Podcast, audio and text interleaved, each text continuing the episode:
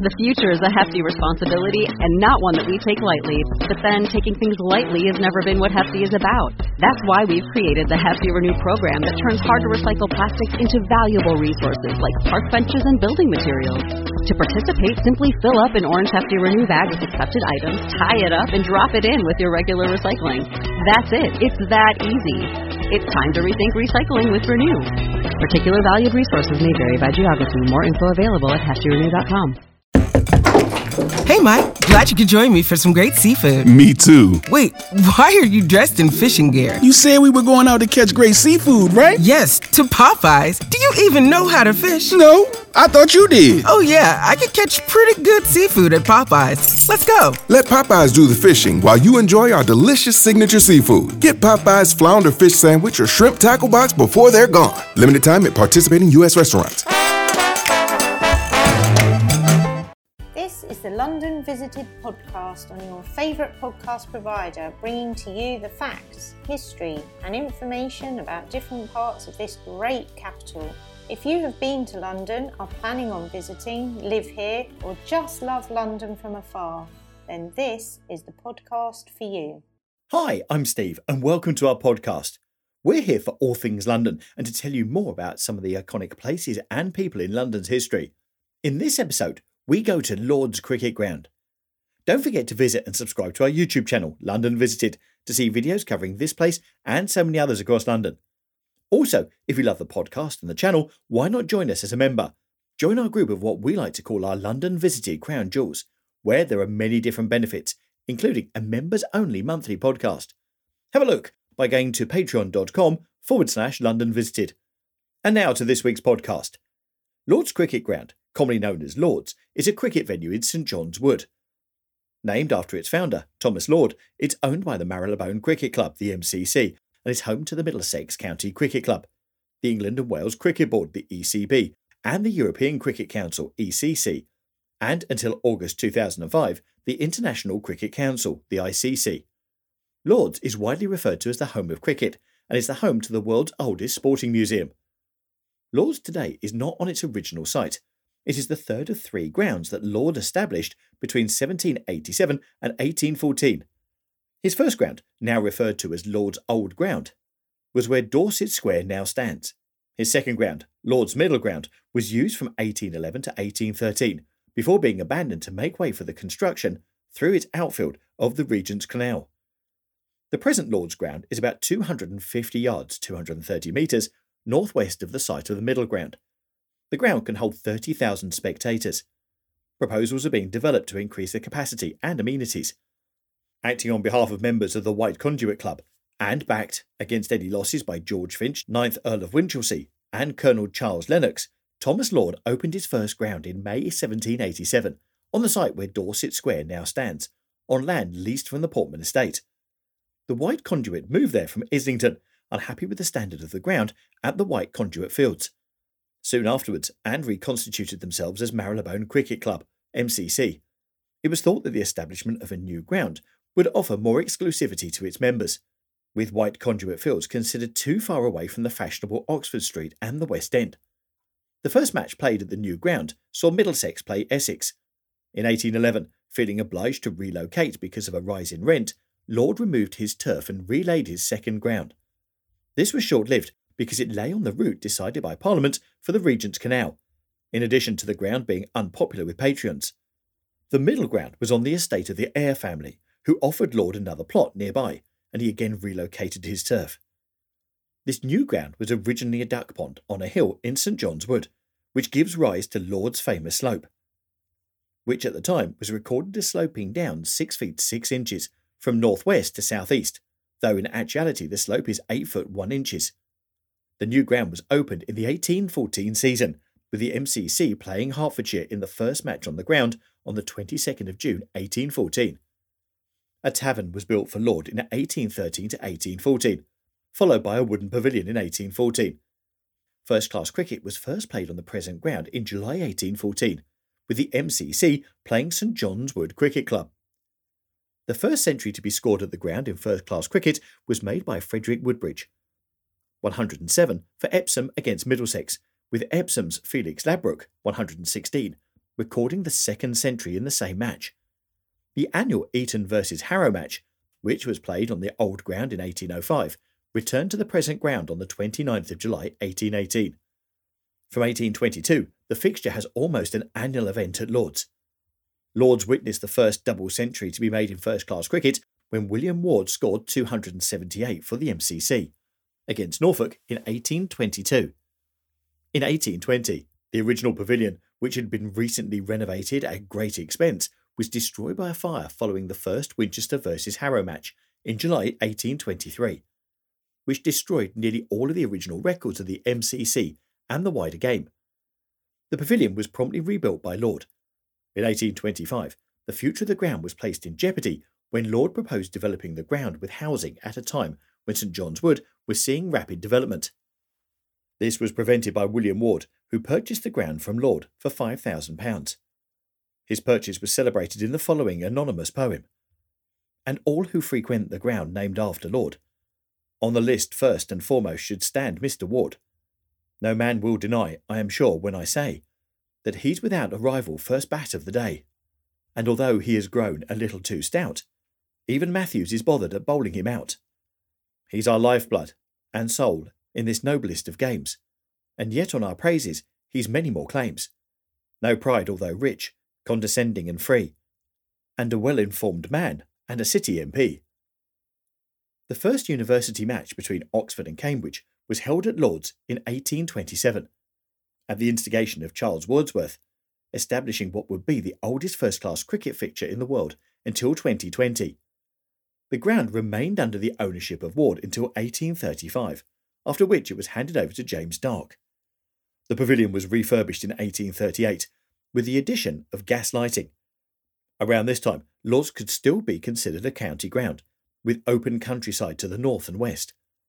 Lords was described by Lord Cottesloe in 1845 as being a primitive venue, with low benches put in a circle around the ground at a good distance, providing seating for spectators. Improvements to the ground were gradually made with the introduction of a telegraph scoreboard in 1846. A small room was built on the north side of the pavilion in 1848 for professionals, providing them with a separate entrance to the field. In the same year, scorecards were introduced for the first time from a portable press, and drainage was installed in 1849 to 1850.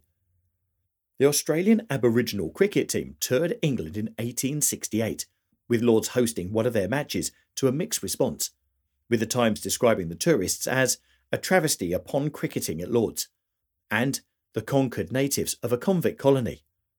Dark proposed to part with his interest in the ground in 1863 for the fee of £15,000 for the remaining 29 and a half years of his lease. The agreement was reached in 1864 with Dark, who was seriously ill, selling his interests at Lords for £11,000. The landlord of the ground, Isaac Moses, offered to sell it outright for £21,000 in 1865, which was reduced to £18,150. In Puerto Rico, we call ourselves Boricua. We're proud, passionate, and full of life. On our island, adventure finds you. Strangers aren't strangers for long. The size of the audience doesn't change the beauty of the music, and we celebrate every last ray of sun. Live Boricua. The future is a hefty responsibility and not one that we take lightly. But then, taking things lightly has never been what Hefty is about. That's why we've created the Hefty Renew program that turns hard to recycle plastics into valuable resources like park benches and building materials. To participate, simply fill up an orange Hefty Renew bag with accepted items, tie it up, and drop it in with your regular recycling. That's it. It's that easy. It's time to rethink recycling with Renew. Particular valued resources may vary by geography. More info available at heftyrenew.com. William Nicholson, who was a member of the MCC committee at the time, advanced the money on a mortgage, with his proposal for the MCC to buy the ground being unanimously passed at a special general meeting on the 2nd of May 1866. Following the purchase, a number of developments took place. These included the addition of cricket nets for players to practice and the construction of a grandstand designed by the architect Arthur Allom, which was built in the winter of 1867 to 1868 and also provided accommodation for the press. This was funded by a private syndicate of MCC members, from whom the MCC purchased the stand from in 1869. The condition of the Lord's wicket was heavily criticised in the 1860s due to its poor condition, with Frederick Gales suggesting nine cricket grounds out of ten within 20 miles of London would have a better wicket. The condition was deemed so poor as to be dangerous that Sussex refused to play there in 1864. By the 1860s and 1870s, the great social occasions of the season were the public schools match between Eton and Harrow, the university match between Oxford and Cambridge, and the gentlemen players, with all three matches attracting great crowds. Crowds became so large that they encroached onto the playing area, which necessitated the introduction of the boundary system in 1866. Further crowd control measures were initiated in 1871 with the introduction of turnstiles. The pavilion was expanded in the mid 1860s, and shortly thereafter it was decided to replace the original tavern with a new construction, commencing in December 1867. At this time, the nascent country game was beginning to take shape, with Lords hosting more county matches. The pitches subsequently improved, with the umpires being responsible for their preparation. Middlesex County Cricket Club, which had been founded in 1864, began playing their home games at Lords in 1877 after vacating their ground in Chelsea, which had been considered a serious rival to Lords given its nobleman backers.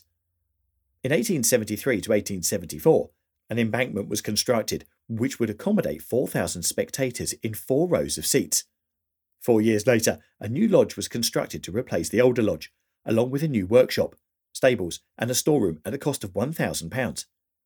To meet the ever increasing demand to accommodate more spectators, a temporary stand was constructed on the eastern side of the ground.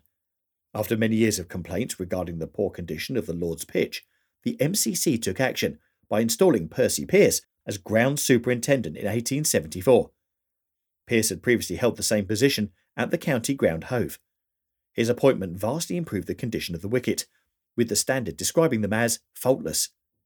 The Australian cricket team, captained by Dave Gregory, first visited Lords on the 27th of May 1878, defeating their MCC hosts by nine wickets. This was considered a shock result and established not only the fame of the Australian team, but also the rivalry between England and Australia. Lords hosted its first Test match during the 1884 Ashes becoming the third venue in England to host Test cricket after the Oval and Old Trafford. The match was won by England by an innings and five runs, with England's A.G. Steele and Edmund Peate recording the first Test century and five wicket haul at Lords respectively. As part of the Golden Jubilee celebrations for Queen Victoria in 1887, the Kings of Belgium, Denmark, Saxony, and Portugal attended Lords. It was noted that none of them had a grasp of cricket. In the same year, Lords hosted the MCC's 100th anniversary celebrations, with the MCC playing a celebratory match against England. With only a two tiered covered grandstand and both increasing membership and spectator numbers, it was decided to build a new pavilion at the cost of £21,000. Construction on this pavilion, which was designed by Thomas Verity, took place in 1889 to 1890. The pavilion it replaced was relocated and painstakingly rebuilt on an estate in Sussex, where it lived out its days as a glorified garden shed. Soon after this, the MCC purchased land to the east, known today as the nursery ground. This had previously been a market garden known as Henderson's Nursery, which had grown pineapples and tulips. The ground was subsequently threatened by the Manchester, Sheffield, and Lincolnshire Railways' attempts to purchase the area for their line into Marylebone Station. After considering the company's offer, the MCC relinquished a strip of land bordering Wellington Road and was given in exchange the Clergy Orphan School to the south, in order to build the railway into Marylebone Station. The nursery ground had to be dug up to allow tunnels to be constructed between 1894 and 1898, using the cut and cover method. Once completed, the railway company laid the new pitch. It was rumoured that subsequent tunnelling under Wellington Road provided the banking for the mound stand, which was constructed in 1898 and 1899 on an area previously occupied by tennis and rackets courts. The rapid development of Lords was not well met by some, with critics suggesting Thomas Lord would turn in his grave at Lord's expansion. 1899 saw Albert Trott hit a six over the pavilion while playing for the MCC against the touring Australians, remaining as of 2022 the only batsman to do so. The Imperial Cricket Conference was founded by England, Australia, and South Africa in 1909, with Lords serving as its headquarters. Lords hosted three of nine Test matches in the ill fated 1912 Triangular Tournament, which was organised by the South African millionaire Sir A. Bailey. The ground centenary was commemorated in June 1914 with a match between MCC, whose team was selected from the touring party from the recent tour of South Africa, and a Rest of England team. The Rest of England won the three day match by an innings and 189 runs. Lords was requisitioned by the Army during the First World War, accommodating the Territorial Army, Royal Army Medics Corps, RAMC, and Royal Army Service Corps.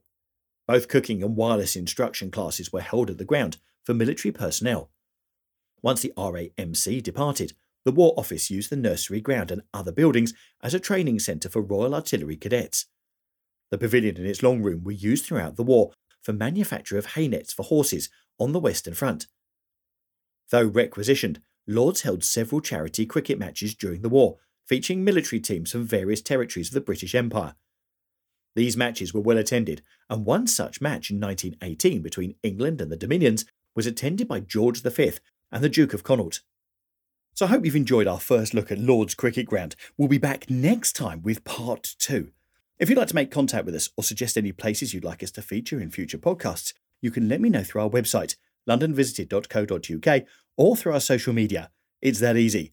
Thanks for listening and really hope you've enjoyed our podcast. And we'll see you next week for part two.